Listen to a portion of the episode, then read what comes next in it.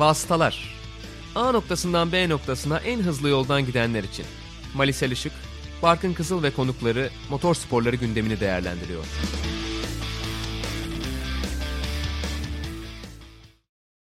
Sokrates Podcast'te Vasıtaların 64. bölümüne hoş geldiniz. Türkiye Grand Prix'sinin ardından ben Barkın Kızıl, Malisel Işık'la beraber sizlerle birlikteyiz. İkimizin de padokta deneyimlediği bir Grand Prix oldu ve aslında üstünde konuşacağımız çok fazla da şeyimiz var. Hem padok deneyimlerimizi konuşacağız hem de yarışı yorumlayacağız her zaman olduğu gibi. Biraz da herhalde Türkiye Grand Prix özel bölümü gibi olacak diyebiliriz. Türkiye Grand Prix dediğinde zaten özel bölüm oluyor bence. Evet yani başlı başına zaten çok özel bir etkinlik gerçekten. Ama biz orada olduğumuz için ayrıca bizim için de özeldi tabii ki. Yani. Evet ne zaman bir daha olur onu da bilmiyoruz o yüzden tabii daha da özellikli olacak yani uzun bir süre sonra. Umarız en kısa zamanda olur. Umarız sıklıklı olur. Umarız sürekli olur. Olsa çok güzel olur. Çünkü iki sene üst üste olunca gerçekten çok belli bir oranda geçtiğimiz sene çalıştığımız şeylerin üzerine koyabildik yani biz ekip olarak işte sport olsun. De devamlı olan şeylerde çok daha güzel bir durum ortaya çıkıyor ama bir sürü faktör var. Hepsinin bir araya gelmesi gerekiyor. O yüzden hani onların detaylarına çok fazla girmeyeceğim. Ama uzun süreli geliyor olsa çok güzel olur açıkçası. Devamlı bir şekilde geliyor olsa gerçekten keyifli olur. Evet, Sen ilk defa şey bu de sene var. Podok'taydın. Mali onu da söyleyeyim sonra istersen Padok'a geçelim. Şu anda bizim kayda girdiğimiz pazartesi gününde Singapur'la anlaşma yapıldığı gibi bir haber var iki farklı kaynaktan. Dolayısıyla önümüzdeki yıl maalesef takvimde olmayabiliriz ekstra koşullar olmazsa. Ama bir dedikodu var. 5 artı 5 yılda sözleşme imzalamış olabileceğimiz konuşuluyor herhalde. Önümüzdeki yılda değil ama sonraki seneden itibaren onları da söylemiş olalım istersen. Yani gerekli görüşmeler yapılmıştır mutlaka. iki tarafında işte Formula 1 tarafının da bizim tarafında çeşitli şartları vardır. Ortada buluşurlarsa, gerekli şartlar sağlanabilirse yaparlar. E ama şey bence yani takvimde olmamamız önümüzdeki sene Türkiye Grand Prix'si olmayacağı anlamına da gelmeyebilir. Çünkü Evet, iki doğru. senedir takvimde yoktuk ve Singapur bu konuda anlaşmayı uzatıyor da olsalar çok titiz bir ülke. Dolayısıyla seneye Covid belki tamamen bitmiş bitmek üzere olsa dahi onlar daha fazla dikkatli davranabilirler. Belli olmaz seneye de Türkiye Grand Prix'si düz- düzenliyor olabiliriz. E, O yüzden takvimde olmamak garanti yerimiz henüz olmaması anlamına geliyor. Yine iptal olacak yarışlar içerisinde Türkiye yedek pistlerden ön plana çıkacaktır diye düşünüyorum. Böyle umuyorum. Evet bir de o yedek pistlerin sanki zirvesinde de varmışız gibi duruyor bence. İlk fırsatta öyle tabii. genelde hani bize de geliyor mutlaka. Türkiye'nin jeopolitik konumu biliyorsun yıllarca derslerimizde gördüğümüz. Gerçekten öyle. Onun dışında ya Singapur'un tabii anlaşmayı imzalıyor olması Singapur Grand Prix'sinin Formula 1'e değer verdiğini ve Formula 1 ile devam etmek istediğini gösteriyor. Çünkü onunla ilgili çeşitli söylentiler vardı. Pistin bir kısmında bir bina inşaatı var. Dolayısıyla o pistin etrafını ya daha doğrusu pistin onun etrafından mı dolaştıracaklar yoksa bu yarıştan Grand Prix'den umutlarını kestikleri veya işte bunu istemedikleri anlamına mı geliyor gibi bir ikilem vardı. Anlaşma sağlanırsa önümüzdeki yıl yarışı kesin yapmak değil uzun yıllar Formula 1'de kalmak için olacak o anlaşma. Sağlık şartlarına getirir bilmiyorum ama ikna olmazsa Formula 1'in veya işte dünyanın %100 güvenli olduğundan e, o yarışı yine yapmayabilirler.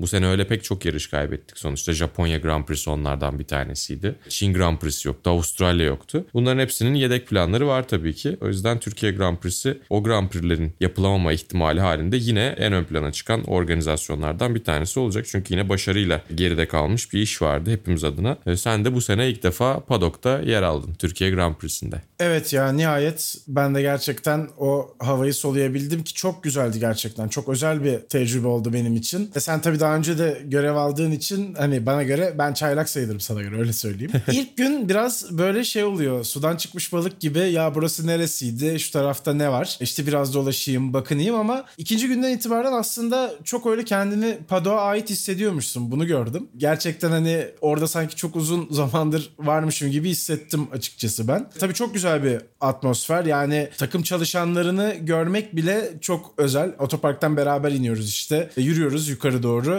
E, Sürekli olarak o Formula 1 sirki deniyor ya onun içinde hissediyorsun kendini. O yüzden de çok güzel bir deneyim oldu benim için. Ben anlatım pozisyonundaydım. Dolayısıyla yarışlara çok fazla aslında bakma şansım da olmadı. Biraz camın arkasından hani çok yarım saniyelik dilimlerde görebildim araçları. Buna rağmen yani yarışı türbünden izlemeyi mi tercih edersin yoksa orada gidip anlatım yapmayı mı tercih edersin diye sorsalar ben yine anlatım görevinde Padon atmosferin içinde yer almayı tercih edeceğimi de söyleyebilirim.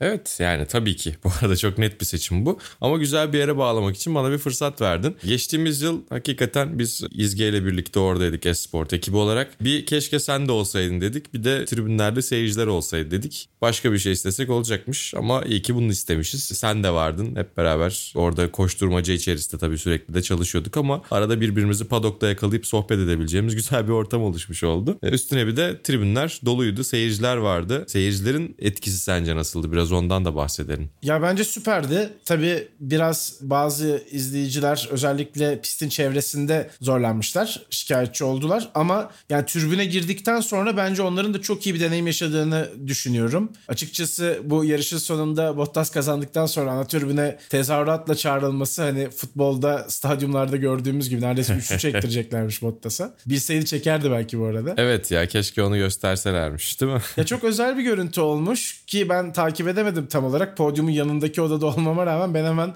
fotoğraf için pusuya yatmıştım çünkü. Çok gerçekten hoş. Ben de sonradan izleyebildim.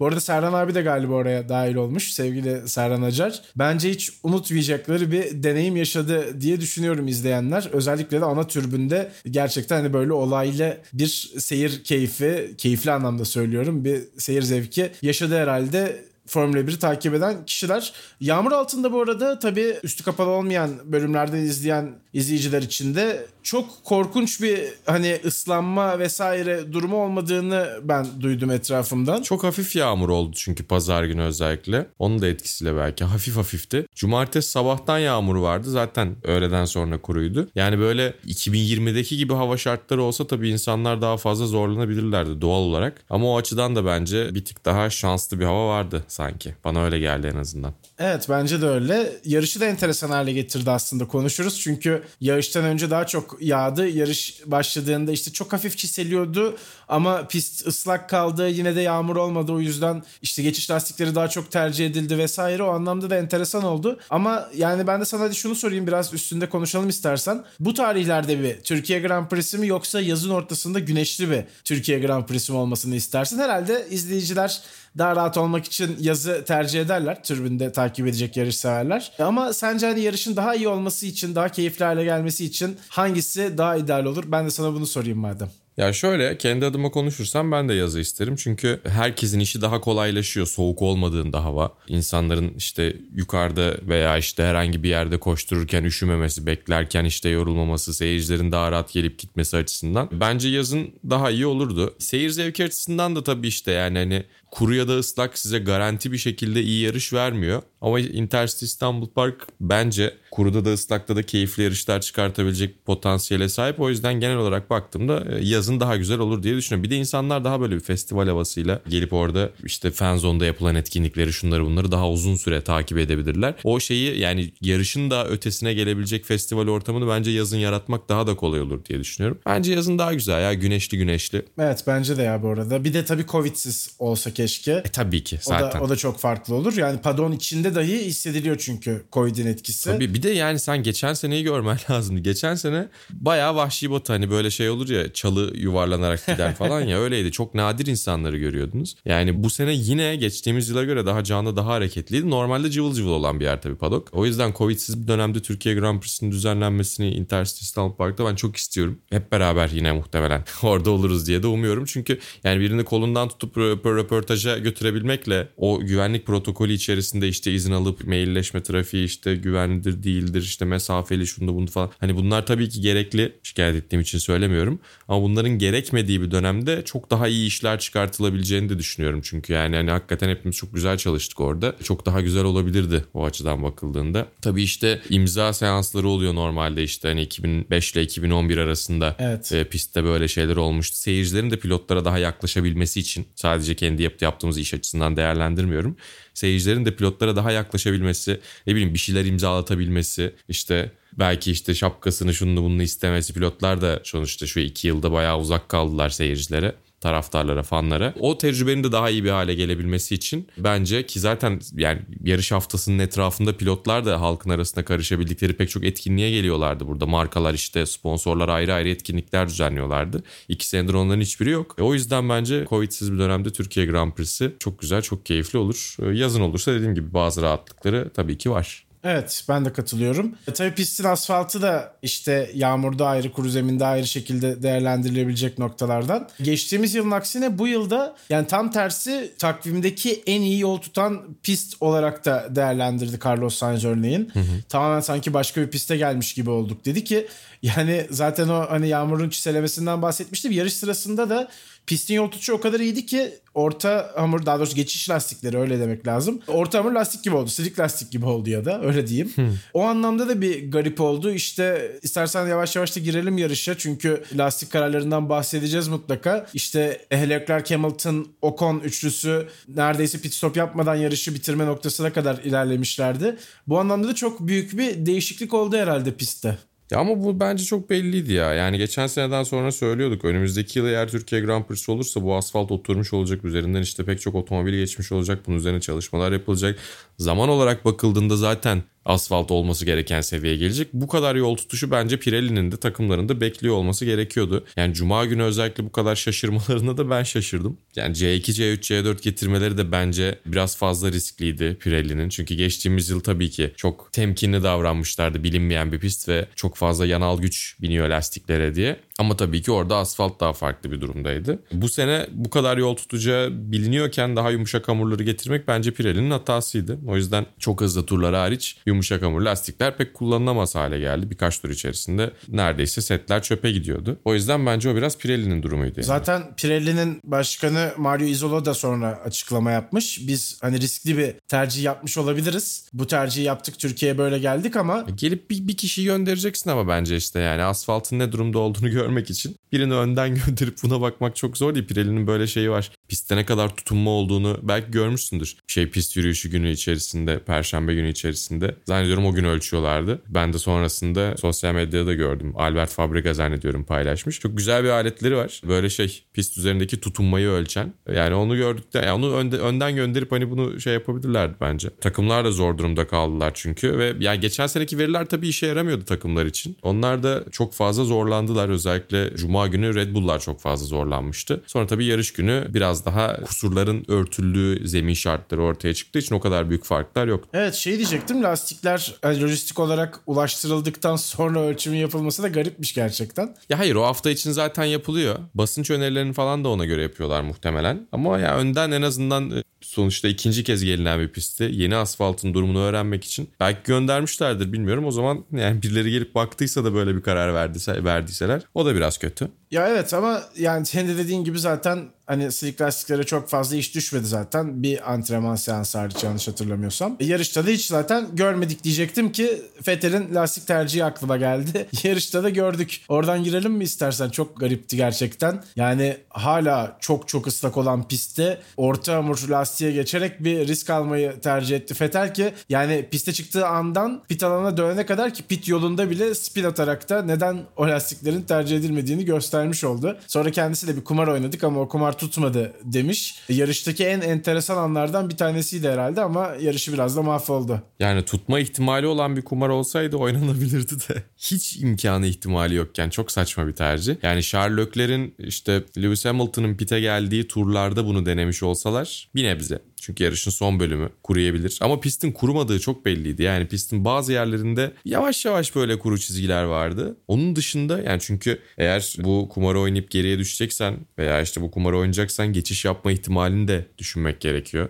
En azından yarış çizgisinin dışına çıktığında birazcık da olsa oranın dahi hafiften kuruyor olması gerek. Yani kuru zemin lastiklerine geçmek için çok çok farklı şeyler olması ve pistin çok daha fazla kuruyor olması gerekiyordu ki o böyle ince ince çok küçük küçük yağan yağmur yarış boyunca devam etti pistin kurumasını engelledi. Hava soğuktu. İşte bulutlu olduğu için güneş yoktu. O şekilde de kurumuyordu. Tabii ki geçen araçların ciddi bir etkisi var. Ama yani pistin kurumaması için bütün şartlar sağlanıyorken pistin şartlarını da biliyorken böyle gereksiz bir kumar oynamış olmaları beni şaşırttı. Çok bir şey risk etmediler tabii. Kazanabilecekleri çok şey vardı.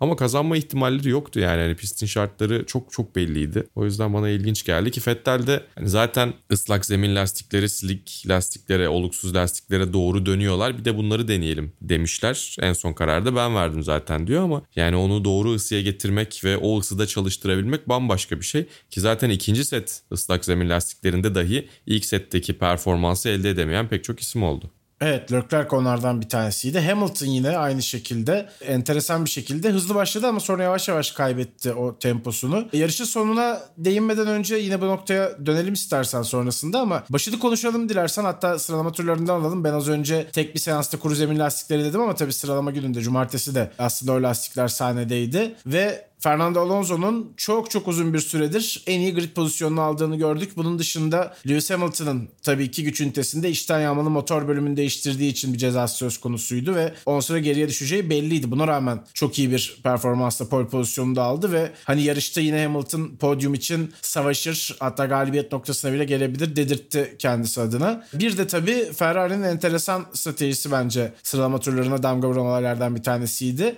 Leclerc'e ikinci sıralama seansında da tov verebilmesi için, hava boşluğunu yaratabilmesi için Carlos Sainz'ı pist üstünde turlatıp ki onun da cezası vardı. Son sıradan başlayacağı kesindi. Q2'ye bıraktılar. Sonrasında da Sainz zaten Leclerc'e yardım etti gerçekten. Fakat planlamadıkları bir artı vardı bu işte planda diyeyim kararda. Ricardo'nun elenmiş olması. Zaten sonrasında da Ricardo'yu da yine güç ünitesi değiştirmeye doğru itti bu sonuç. Ama Carlos Sainz'in gerçekten hani ihtiyaç duymadığı bir Q2'ye yükselmesiyle beraber en yakın rakipleri McLaren'dan Ricardo'yu da dışarı atması gerçekten çok özel bir strateji gibi gözüktü şans olsa bile. Evet ve Carlos Sainz zaten yarışın pilotlarından da bir tanesiydi. Onu yarış başladıktan sonra konuşalım. Tabii bir taraftan Intercity İstanbul Park'taki tarihin en hızlı turlarını gördük. 1.22.8 e, rekoru da elde etmiş oldu Lewis Hamilton. Zaten ilk seanstan itibaren aslında o rekor kırılmıştı. Ben niyeyse ilk seansın sonuna kadar rekorun kırıldığını tam olarak idrak edemedim. İkinci seansı sonra düzelttim onu ama e, o açıdan da kendi e, antrenman anlatımıma bir ufak eksi yazdım orada. Bir iki ufak öyle şaşkındık diyeyim artık. Ama yani çok hızlı bir şekilde oraya gelindi. Yani ilk seansta belki işte 26'lar 25'ler falan görülür. Ondan sonra rekora doğru gidilir gibi düşünüyorduk. Çıkar çıkmaz bu kadar yüksek bir tutunmayla bu kadar yüksek bir lastik performansıyla bu kadar hızlı gidebileceklerini herhalde kimse tahmin etmiyordu diye düşünüyorum. Sonrasında zaten sıralama turlarında tamamen kuru zemin lastiklerle geçmesiyle birlikte ki orada da sabah seansında 3. serbest antrenmanlarda kimse kuru zemin lastik zannediyorum kullanmamıştı. Uzun süreli en azından. Deneyen belki olmuştur ama sanki denemediler diye de hatırlıyorum. Baştan sona kur zemin lastikleriyle ve yani şu anlarda belki olumlu bir not Mercedes için olabilir. Normalde sıralama turlarında Türkiye'de sıralama turlarında gördüğümüz şartlarda Mercedes lastikleri ısıtmakta problem yaşıyordu. Bu sefer çok problem yaşamadılar. Bu tabii ki pistin tutunmasıyla alakalı olabilir lastikleri daha kolay idealisteye getirmişlerdir. Ama buradan elde ettikleri verilerle bir şeyler çözebilirlerse belki bu sezonki en büyük yumuşak karınlarını sezon sonuna doğru çözmüş olabilirler. Tabi soğuk hava onları nerede karşılayabilir onların ihtimallerini de konuşmak lazım. Muhtemelen Katar'da, Cidde'de veya Abu Dhabi'de öyle bir problem yaşamayacaklardır ama Austin'de ve Brezilya'da böyle bir problem yaşayacaklarsa belki ona göre de veriler toplamışlardır. Güzel bir sıralama turuydu. Sıralama turlarından sonra tabii 10 sıra grid cezası olduğu için pole pozisyonunun aslında Bottas'a gitmesi gerekiyordu. Hamilton'da o verilen küçük lastiği imzalayıp Bottas'a hediye etmiş ki zaten 2018'den beri mi? 2017 veya 18'den beri veriliyor. Onların çoğu Hamilton'a gidiyordu. Nereye gittiğini de bilmiyor. Nerede biriktiğini de bilmiyor. İlk başta bir de tam boyut lastik veriyorlardı. Yani iyice. Eve konulamasın yer diye. Yer kaplasın diye. E, evet yani hani sembolik bir şey gibi değil bayağı hani lazım olursa bir tane de arkaya at dursun gibi stepne lastik gibi veriyorlardı. Sonra onu çözdüler. Daha ufak daha sembolik bir şey haline geldi. Sıralama turları bu şekilde geçti aslında. E, Alfa Tauri'ler çok iyiydi. Red Bull'lar çok çok iyi değillerdi. Yani yine daha çok gerilerde bitirmediler ama hissiyat olarak ilk iki gün hiç kimse memnun değildi Red Bull'da. Alfa Tauri'ler de bunun aksine çok iyiydi. Hem Pierre Gasly hem Yuki Tsunoda Q3'e kalmayı başardı. Pierre Gasly hatta yarışa dördüncü Şunu başladı. unutmayalım Mali. Mick Schumacher kariyerinde ilk kez Q2'ye çıkmayı başardı bu arada. Onu da söylemek evet. lazım. Ve gerçekten de... İkinci kez kaldı, ilk kez çıktı. Hani çıktığı anda çıktığı anda da hemen gelen açıklama şuydu Mick Schumacher'da. O da enteresan iddialı. Burada ilk puanlarıma gidebilirim şeklinde açıklama yaptı. O da biraz tabii herhalde gaza gelmiş demek lazım. Gidemedi. Ee, maalesef yarışta kazayla karşılaştı. Yani yine alır mıydı o puanı pek sanmıyorum. Çünkü o kadar Zor. olaylı Haas'ın bir yarış temposu değil. hiç yok. Evet işte Haas'ın puan alması için yarışın biraz olaylı geçmesi. işte yarışı bitiremeyen isimlerin olması gerekiyor. Maalesef yani Haas'ın puan alabilmesi için en az 10 aracın yarış dışı kalması gerekiyor. yani zaten o durumda. Gerçekten. Yani bak başka türlü mümkün değil. Yani olaylı bir yarış olabilir bu arada bu. Ama çok zor bence. Onun dışında tempo ile çünkü çok geride kalıyorlar. Özellikle tabii ki yani İstanbul gibi bir pistte, Intercity İstanbul Park gibi bir pistte çok çok zor. Çünkü yani tamamen Haas'ın zayıf karınlarının ya zayıf ya yanlarının ya da ortaya çıktığı bir pist burası. Hem yüksek downforce hem orta şiddette hem işte yüksek hızlı virajlar var. Yani her anlamda Haas'ın yapamadığı ne varsa bu pist sizden onu istiyor. O yüzden zaten çok mümkün değildi ama tabii ki Mickey Q2'de görmek güzeldi. Fransa'da kırmızı bayrak çıkartarak Q2'ye kalmıştı. Sonra da piste çıkamamıştı. Burada ilk kez Q2 turlarını attı. Evet zaten Haaslar yarış içinde de çok geriye düştüler. Mick Schumacher de son anda bu arada Mazepin'i tekrar geçmeyi başardı onu da söyleyelim. Hı hı. O anlamda yani evet puan alamadı tabii ama sonunculuktan kaçtı diyelim en azından. Yarış startındaki kazadan bahsedelim dilersen. Evet. Tabii biraz Perez'in de sıkıştırmasıyla beraber Pierre Gasly temastan kaçamadı. Fernando Alonso'ya bir spin attırdı hemen ilk virajda. Bu sırada Bottas'ın çok iyi startı söz konusuydu. Reaksiyon zamanı olarak da Max Verstappen'den daha iyi gözükmüştü ve Mercedes'in de aslında hani özellikle bu havalarda senin de bahsettiğin gibi o lastik ısıtamama probleminden pek etkilenmiş gibi gözükmedi Valtteri Bottas. Hatırlıyorsan Pınar'la kaydettiğimiz ön değerlendirme bölümünde ben Bottas'tan bir beklentim olduğunu söylemiştim. O karşılandığı için çok memnunum. Hemen altını çizmek istiyorum öncelikle. Onu da söyleyeceğim. Çünkü gurme bir tahmin yani. Bottas bile kendinden bu kadar bir şey beklemiyorken muhtemelen. Vallahi evet. tebrikler. Yani bir de tabii son yarışını kazanmış olabilir. Eğer bir yarış daha kazanmayacaksa bu sezon içinde. O yüzden de belki Türkiye kendisi için unutulmazlar arasına girebilir diyelim. Alonso'nun da geriye düşmesi bu arada Mick Schumacher'in de başına bela oldu. Çünkü arkada onlar da temas ettiler. Hem Pierre Gasly hem de Fernando Alonso beşer saniyelik cezalar almış oldular. Bir zincirleme etkiyle beraber. Onun dışında çok iyi başlayan isimleri konuşalım istersen Mali. Özellikle Yuki Tsunoda'nın yanlış hatırlamıyorsam 8 tur boyunca Lewis Hamilton'ın arkasında tutması bence şu ana kadar Japon sürücüden gördüğümüz en özel performanslardan bir tanesi oldu herhalde. Yani bir kere senin de söylediğin gibi Hamilton'ı arkasında tutmak bayağı başarıydı. Aracını güzel konumlandırdı. Sene başından beri Sunoda'nın en iyi sürüşlerinden birini görmüş olabiliriz yarışın ilk bölümünde. Starttaki kazada Pierre Gasly'e verilen ceza ağır mıydı değil miydi çok tartışılmış. Önce çoğunlukla Pierre Gasly suçlu dendi. Sonrasında yarıştan sonra gelen düzeltmeyle birlikte tamamen Pierre Gasly suçlu deniyor. Ama tabii ilk tur ve ilk viraj temaslarında Özellikle içeride bir araba varken bu kadar net bir ceza bu kadar sert bir şekilde verilir mi verilmez mi biraz tartışılmış. İlk turda ilk virajda biraz daha müsamaha gösterilmesine dair de yorumlar gördüm ben. Sen ne dersin o konuda? Biraz onu da tartışalım. Yani şöyle bakmak lazım. Fernando Alonso'nun yarışı biraz mahvoldu tabii öyle olunca ki hiç toparlayamadı zaten o noktadan sonra. E, dolayısıyla ben biraz adil buluyorum. Hani olaydan bağımsız olarak ki gerçekten temas sağlayan tarafta Gazli. Dolayısıyla benim için hani geçerli olabilecek bir ceza. 5 saniye ceza da zaten hani minimum ceza oluyor. Dolayısıyla bence anlaşılabilir bir karar diyebilirim. Çünkü gerçekten Fernando Alonso buradan puanlara da gidebilirdi. Zaten Türkiye'deki Intercity İstanbul Park'ı çok sevdiğini de biliyoruz. Burada en çok podyuma çıkan isimdi yarış öncesinde 4 podyumla. Hatta hala öyle galiba. Şu anda bir düşündüm evet galiba hala öyle. Çok iyi bir yarış çıkartabilirdi Alonso ve o yarışı bir anlamda Gazli sebepli olarak bu şekilde sürdürememiş oldu. Biraz da hani öyle bakmak gerekirse ben hak verdim diyebilirim. Bilmiyorum sen ne düşünüyorsun ama bence yani kabul edilebilir bir ceza 5 saniye. E tabi yarışı etkilediği için e, verilebilir ama ya ilk virajda ve ilk turda biraz daha pilotların yarışmasına da izin vermek gerekiyor mu diye düşünmek gerekiyor. Yani böyle ince bir dengesi var diye düşünüyorum. Ama tabii 3 saniye cezası diye bir ceza olmadığı için de bir ceza verilmesi gerekiyordu. O cezada 5 saniye cezası oldu. Ve sonra gitti tabii Alonso Mick Schumacher'e aynısını yaptı neredeyse 4. virajda. Ona da bir 5 saniye cezası geldi. Ve Alonso'nun yarışı böylece mahvolmuş oldu. Evet bir de tırmanmak yani çok kolay değildi gerçekten. O anlamda Carlos Sainz'ın yaptığı işin ne kadar özel olduğunu da görüyoruz. Gerilere düşen isimler o tırmanma şanslarını çok fazla elde de edemediler. Ya ben zaten hani bu hafta sonunda en ileriye gitmiş işte Rusya'dan buraya performanslar olarak bakıyorum ki tam olarak Rusya'dan da bakmamak lazım. Hani son dönemlerde diyelim. Takımlar olarak Mercedes, Ferrari ve Alfa Tauri'yi öne çıkartırdım. Bilmiyorum sen de öyle düşünecek misin ama bence gerçekten bu üç takım çok hızlı hızlanmış gözüktüler. Yani Mercedes'in Red Bull'a kurduğu üstünlük ki Red Bull cephesinde özellikle süspansiyon ayarlarıyla ilgili pistteki yol tutuşu tam olarak anlayamamaktan ötürü bir sıkıntı olabileceğini söylemişti Christian Horner. Belki onunla da ilgili olabilir ama Bottas gerçekten baştan sona çok dominanttı ki antrenmanlarda da Hamilton yine aynı şekilde Bottas'la beraber. Ferrari hiç beklemediğimiz kadar iyiydi. Güncelleme gerçekten işe yaramış. Sherlockler gerçekten de podyumda olabilecek bir yarışı geride bıraktı. Onların da tabii verdiği kararı belki tekrar konuşuruz. Çok da enteresan bir diyalog da var yarış mühendisiyle. pite gelmezsem kaçıncı olacağım diye soruyor Lökler. O da Bottas'a geçirmezsen birinci olacaksın diyor. Bu biraz gol olmazsa berabere biter 0-0 biter tarzı yorum olarak geldi maalesef. Yani tabii ki onu sormuyordu Lökler. Tempoyu soruyordu. yani buna karşın otomobilin hızlı olduğunu gördük ki Carlos Sainz'ın da yine 8.8 saniyelik pit stopuna rağmen tekrardan tırmanıp 8.liği alabildiğini bile gördük. Yani daha bu çocuklar ne yapsın? Araba da çok iyi durumdaydı. Ferrari açısından durum buydu bence. Alfa Tauri de aynı şekilde ki Gazi'nin zaten antrenman seansından beri gördük hızını. Sunoda da Q3'e kaldı ki yarışta da bir hata yapmasına rağmen bir kez kaç alanına doğru savrulmasına rağmen spinle beraber çok iyi bir yarış çıkardığını söylemek lazım. Ben bu üç takımı biraz öne çıkartacağım açıkçası.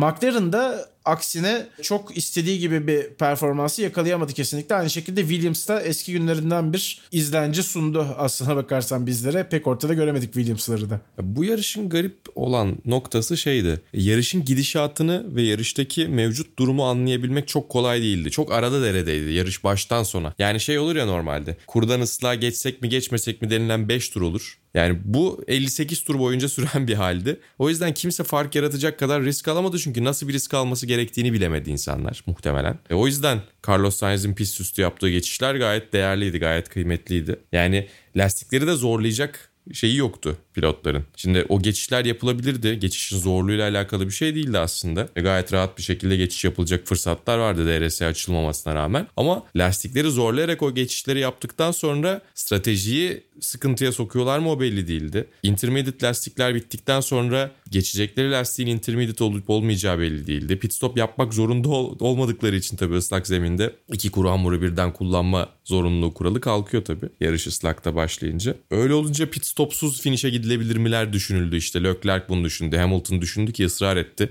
Bence risk almamaları iyi oldu 2007 Çin gibi olmamak adına. Birazcık belki puan kaybettiler ama bütün puanları kaybetmediler. E, Leclerc için çok net bir ayrım vardı bence zaten. Bottas'a geçildiği andan itibaren artık risk alacak çok fazla şey kalmıyordu. O yüzden Bottas'a geçildikten sonra en azından alınacak riski azaltmak için pite gelmek çok makuldü. Bottas'ı arkasında tutabiliyor olsaydı o zaman zaten hiç pite gelmesi gerekmeyecekti. Onlar çok daha yani o karar aslında önlerinde net bir şekilde duruyordu. O açıdan şanslılardı. Kararı vermek için çok kafa patlatmak zorunda kalmadılar. E, Hamilton için ve Mercedes için zor bir karardı ama bence onlar doğru kararı verdiler. Çünkü şey yani daha erkenden pite Hamilton asla gelmezdi. Yani 100 kere bu ortaya çıksa, bu durum ortaya çıksa, e, yüzüncüsünde de e, aynı şekilde Hamilton uzatmak isterdi e, ilk stinti. Çünkü geçtiğimiz yıl harikalar yaratmış. İşte Sergio Perez'le birlikte Interslick lastiğinin mucidi olmuşlardı. O yüzden erken pite gelmesi bence mümkün değildi zaten. Hani olması gereken doğru şu anda geriye doğru baktığımızda olması gereken turlarda Hamilton hiçbir zaman pite gelmeyecekti. O yüzden zararın neresinden dönersen kardır oldu bence birazcık. Şunu da ekleyeyim. Yani Hamilton zaten bu pite gelme kararını da bu çok geç karar gelmiş bile olsa daha doğrusu çok geç turlarda gelmiş bile olsa yine ben kendi içgüdümde içgüdüsü olarak düşüneceğim şuydu. Hiç pite gelmek istemiyordum. Takım böyle bir karar verdi. Ben de bana verilen tavsiyeler doğrultusunda geldim ama doğru karar olmadığını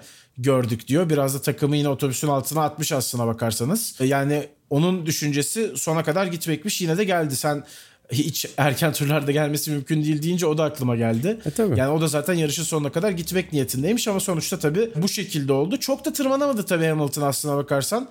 Yani Bottas'ın bu hafta sonki performansı Hamilton'ın daha önündeydi bence. Hamilton işi daha zor olsa da.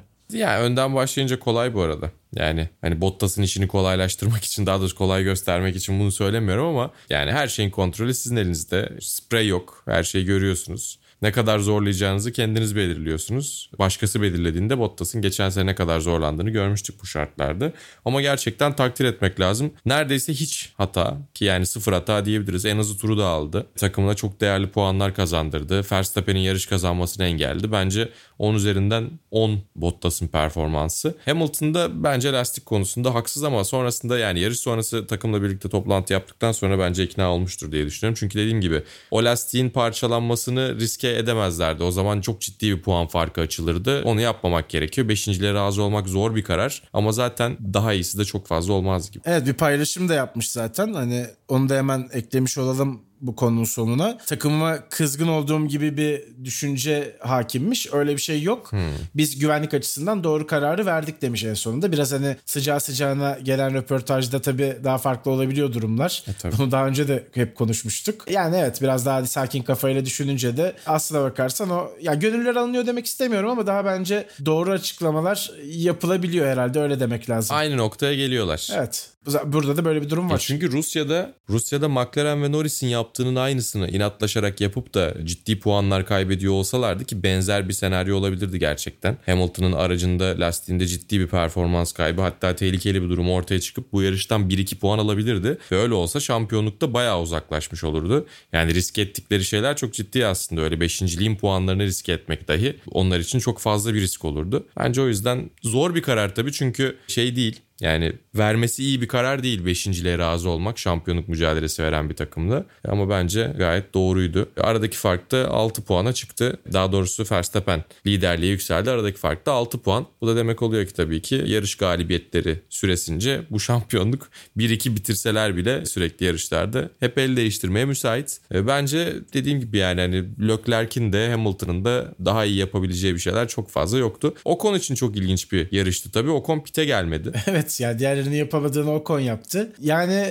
bence o da doğru kararı verdi bu arada. Bilmiyorum. Ama bir faydası da olmadı. Ya şöyle puan aldı sonuçta tabii ki. Evet işte o yüzden dedim zaten. 10. olarak puan aldı ama son iki turda acayip vakit kaybetmiş. Yani yarışı bitirememe ihtimali çok fazlaydı ki zaten sağ ön lastiğinin içerisindeki o alt tabakalar artık görünmeye başlamıştı. Çok ucunda, çok limitteyken gelmiş. Bence gereksiz bir inatlaşmaydı diye düşünüyorum. Ya ben çok katılamadım. Yani maksimum Stroll'ün önünde bitirirdi. 9. olabilirdi pit stop yapsa dahi. E, Sainz'in önünde kalabileceğinden çok emin olamıyorum. Kontrol etmek lazım tabii ama biraz yarışı anlatırkenden hatırladıklarımla. Yani evet bir sıra belki bırakmış olabilirler ama en azından puan aldığı için de bence hani çok kötü sonuçlanmadı onun için.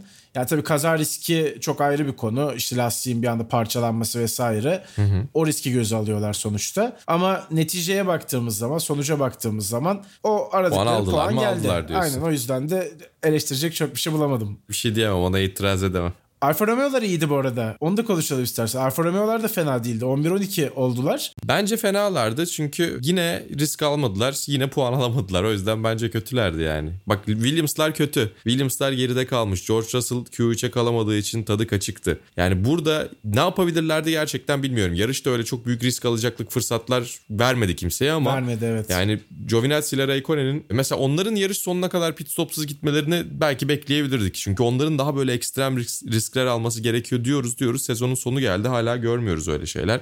O yüzden 11. lig ile 12. ligin onların pek işine yaramayacağını düşünüyorum. Pek övemeyeceğim ben. Tabii Raikkonen son kez Türk seyircisi önüne çıktı. O değerli.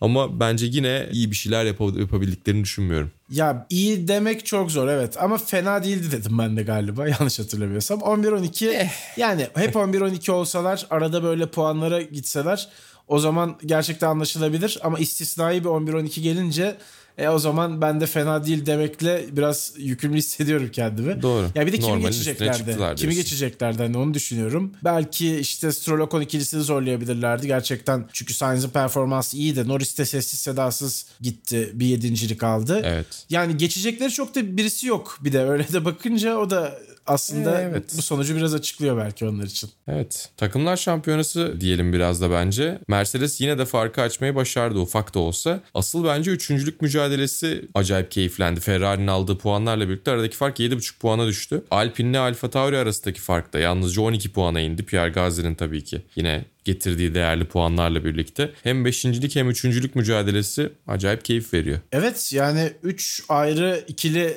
düelloyu beraber takip ediyoruz. Mercedes, Red Bull, McLaren, Ferrari, Alpine, Alfa Tauri. Keşke Aston Martin de oraya biraz daha dahil olabilseydi. Şimdilik Onlar ne iner ne çıkar. Yedincilikte kaldılar onlar. Evet, 0-0-7. Öyle duruyor gerçekten. Evet yakıştı o anlamda. Yani sezon sonu ne olacak gerçekten şu anda kestirmek çok zor. Özellikle tabii işte bir üst basamakta olduğunuz zaman işte örneğin üçüncülüğü aldığınız zaman gelir de artıyor buna bağlı olarak. O anlamda maddi olarak da tabii önemi var. Ama yani daha da önemlisi bence prestij özellikle şu anda Padok'tan da bahsettik hazır bölümün başında. Ferrari motorumunun o kadar uzakta olmamasını tercih ederler muhtemelen. Çok çünkü arkalarda gerçekten de. Tabii. McLaren'la olan savaş bir de aynı zamanda biraz da tarihi yönü olan da bir mücadele olduğu için aslında o anlamda da keyif veriyor. Sadece Sadece ben şeyi tercih edebilirdim. Yani McLaren ve Ferrari araçlarının farklı yapıdaki pistlerde birbirlerine karşı öne çıkmaları durumu söz konusu. Daha doğrusu bir tanesinin çok fazla performans veremediği yerde diğerinin iyi olması söz konusu. Ya bunun yerine keşke benzeri tipte otomobiller olsaydı da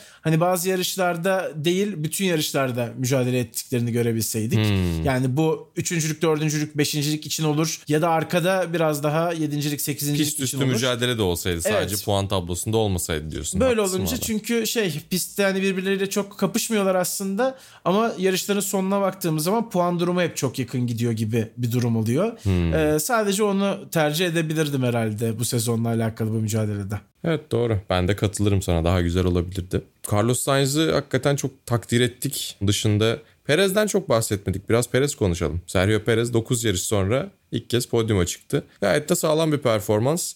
Bence Lewis Hamilton'a yaptığı savunmayla birlikte de acayip bir e, destek ve takdir topladı Red Bull cephesinde. Evet bir de tartışılan tabii karar vardı pit yolunun başındaki dubanın öbür tarafından dönüp ceza almamasıyla alakalı. Sen ona ne diyorsun Mali?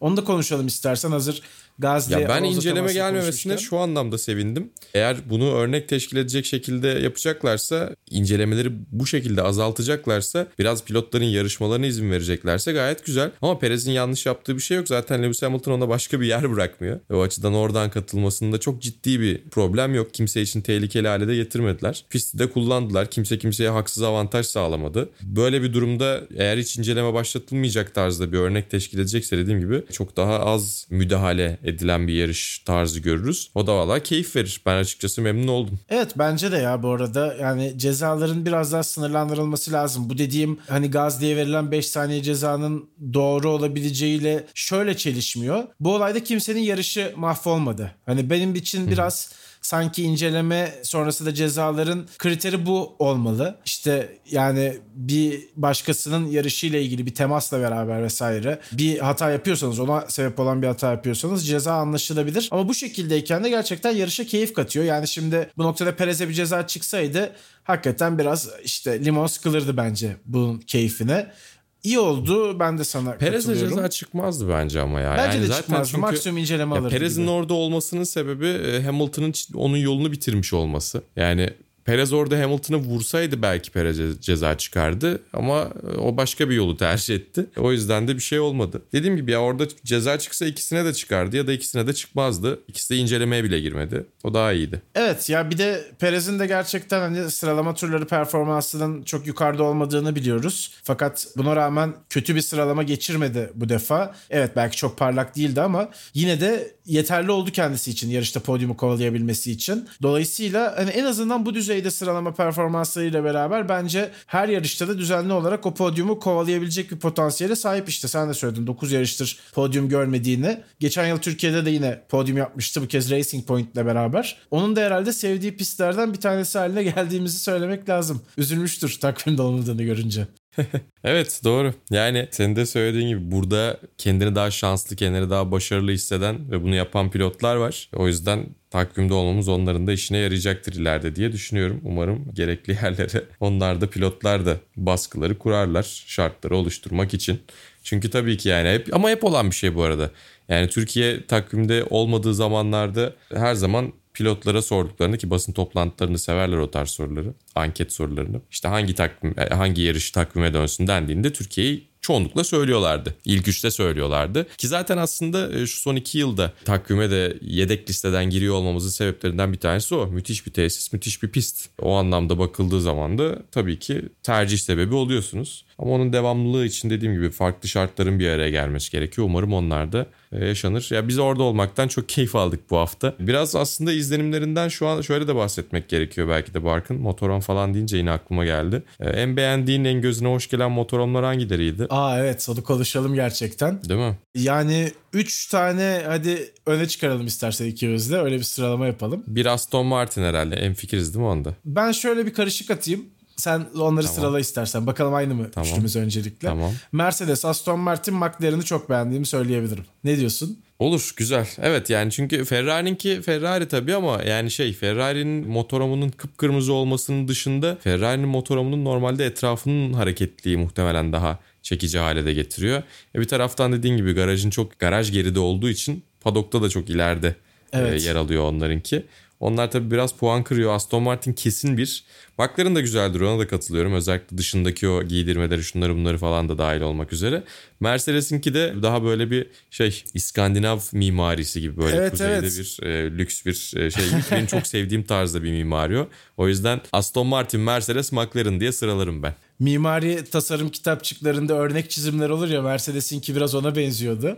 Mesela. Gerçekten ya da keşfetine düşer böyle güzel mimari Evet. sayfalar Instagram keşfette beğenir geçersin öyle onlarınki. Bahçe daha doğrusu o balkonuyla genelde Lewis'in ile takıldığı.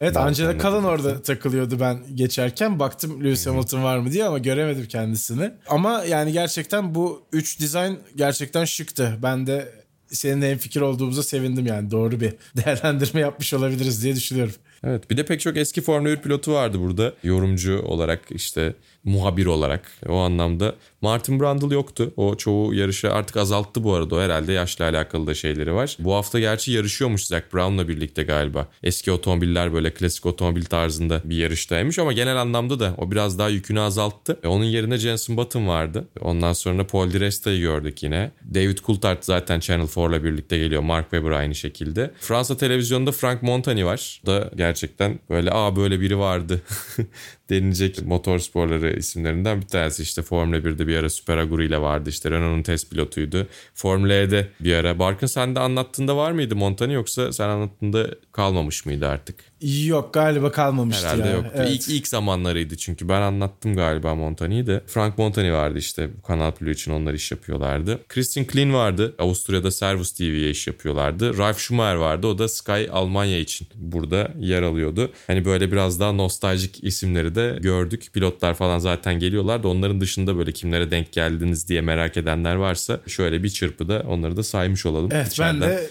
e, Will. Buxton'la çarpışıyordum neredeyse. İlk paddock deneyimim bu olmuştu o anlamda da. Evet, Ee, güzel. Girer girmez değil mi? Girer girmez hani o köşeyi dönüyordu. Ben köşeyi dönüyordum. Bir anda böyle karşı karşıya geldik. Orada da şeyi fark ettim. Hani birisiyle konuşacaksan önceden bu kişiyi görürsem işte atıyorum Will Buxton'ı görürsem kesin onunla konuşacağım demek lazımmış. Hani hiç öyle good morning bile diyemedim. Will Buxton'a öyle bir an oldu ki o şekilde işte de öğrenmiş oldum. dolayı falan da. Yani Evet, hani bir araya evet, gelelim muhabbet edelim ortamı çok fazla olmuyor. Yani sen şey de yapıyorsun zaten. Hani bir de insanların da zaten o kısıtlamalardan dolayı yapabilecekleri iş- işler de kısıtlandığı için hani tabii ki yine laf arasında sohbet muhabbet tarzı şeyler olabiliyor. Ama onun dışında hani normalde benim tahmin ettiğim kadar ben de çünkü hani normaline henüz tecrübe edemedim. Tahmin ettiğim kadar şey değil. Ama uzaktan kafa selamlarıyla birlikte e, güzel bir ortam vardı padokta. Umarız e, ilerleyen yıllarda Covid'siz bir dünyada şu anda bizi dinleyen insanların çoğunun orada bir şekilde bir görevle bulunduğu veya bir şekilde davet edilerek yer aldığı Pado hep beraber paylaşırız diyelim vasıtalar, ekibi olarak dinleyicileri ve bizler olarak. Evet yani ben de şimdi bölümü kapatırken bir ufak gönderme yapayım. Drive to Survive'ın yaptığı gibi çok minik bir Kimi Räikkönen'le kapatacağım. Röportajı yaparken gözünde gözlük, yüzünde maske, kafasında da şapkayla adeta bir incognito adam gibi geldi. Gitti Kimi Räikkönen. Yani Ha, Netflix de en oradaydı az bak gördüğüm merak kişi oydu bu arada. Evet istersen onu sen anlat çünkü ben çok görmedim. O zaman Netflix'le direkt daha doğrusu Drive to Survive'la kapatmış oldum bölümü. Evet yani Netflix geldi. Ben şöyle bir kapılarına tıklattım. Bize belki bir bardak su vermek isterler diye. Ee, ama o kapıyı açmadılar. Daha sonra gelmişler zaten. İlk günden yoklarmış orada. Mediapen sırasında yani pilotların gelip seans sonrası röportaj verdikleri o basın alanında da işte aralarında muhabbet eden pilotların ortasına ta uzaktan böyle inanılmaz uzunlukta belki Mızrak abartıyor muyum acaba? mikrofon. 2,5-3 metre uzunluğunda Vardır. bu mikrofonunu tüylü mikrofonu aralarına falan uzattılar. Yani ben pilot olsam ben de Netflix'e prim vermeyebilirmişim o yüzden. Çünkü hani tabii tamam tabii ki onlar perde arkasını yakalamak için bunları yapmak zorundalar ama özel muhabbetin içerisinde böyle bir tepeden bir süs köpeği iniyor zannetmek de çok hoş bir şey olmasa gerek diye düşünüyorum. Ama bu sefer daha çok çalışırken gördük onları gibi geldi bana. Belki bu sefer gözler aradığı içindir. Belki bu sefer daha fazla ekiple daha iyi çalışabilmişlerdir. Onu sene sonunda göreceğiz ama umutlanmamak lazım diye düşünüyorum. Ya bir de yani geçen seneki hikayeli yarıştan sonra şimdi pist üstüne dürüst olmak gerekirse bu sezonki en büyük hikaye hala Hamilton Verstappen mücadelesi. E orada da bir ikincilik bir beşincilik geldi. Hani kritik değil mi? Tabii ki kritik ama geçen yılın da etkisi olmayacak sonuçta. Tabii. Yani burada Drive Survive Türkiye Grand Prix bölümü olsa bile çok da bence affettirmeyecek açıkçası geçen seneyi. Bu sefer bir tane bölüm ayırırlarmış düşünsene o kadar fazla hikaye Vallahi olmasına olabilir bu arada ya. Yani e, çok beklenebilecek bir durum. Özür dileme mahiyetinde de böyle yaptık diye de açıklama yapabilirler. Bakalım ne olacak göreceğiz. Zaten özel bölüm yapıp yapmayacağımızı da hala kararlaştırmış değiliz. Muhtemelen Bir yapmayacağız. izleriz ona göre bakarız Evet, ya bu sefer garanti öyle. değil bence. Peki o zaman bu şekilde de Vasıtaların 64. bölümünü kapatalım. Ben Barkın Kızıl, Malis Erişik'le beraber bir sonraki bölümde tekrar görüşeceğe dek sizlere hoşçakalın diyoruz. Hoşçakalın.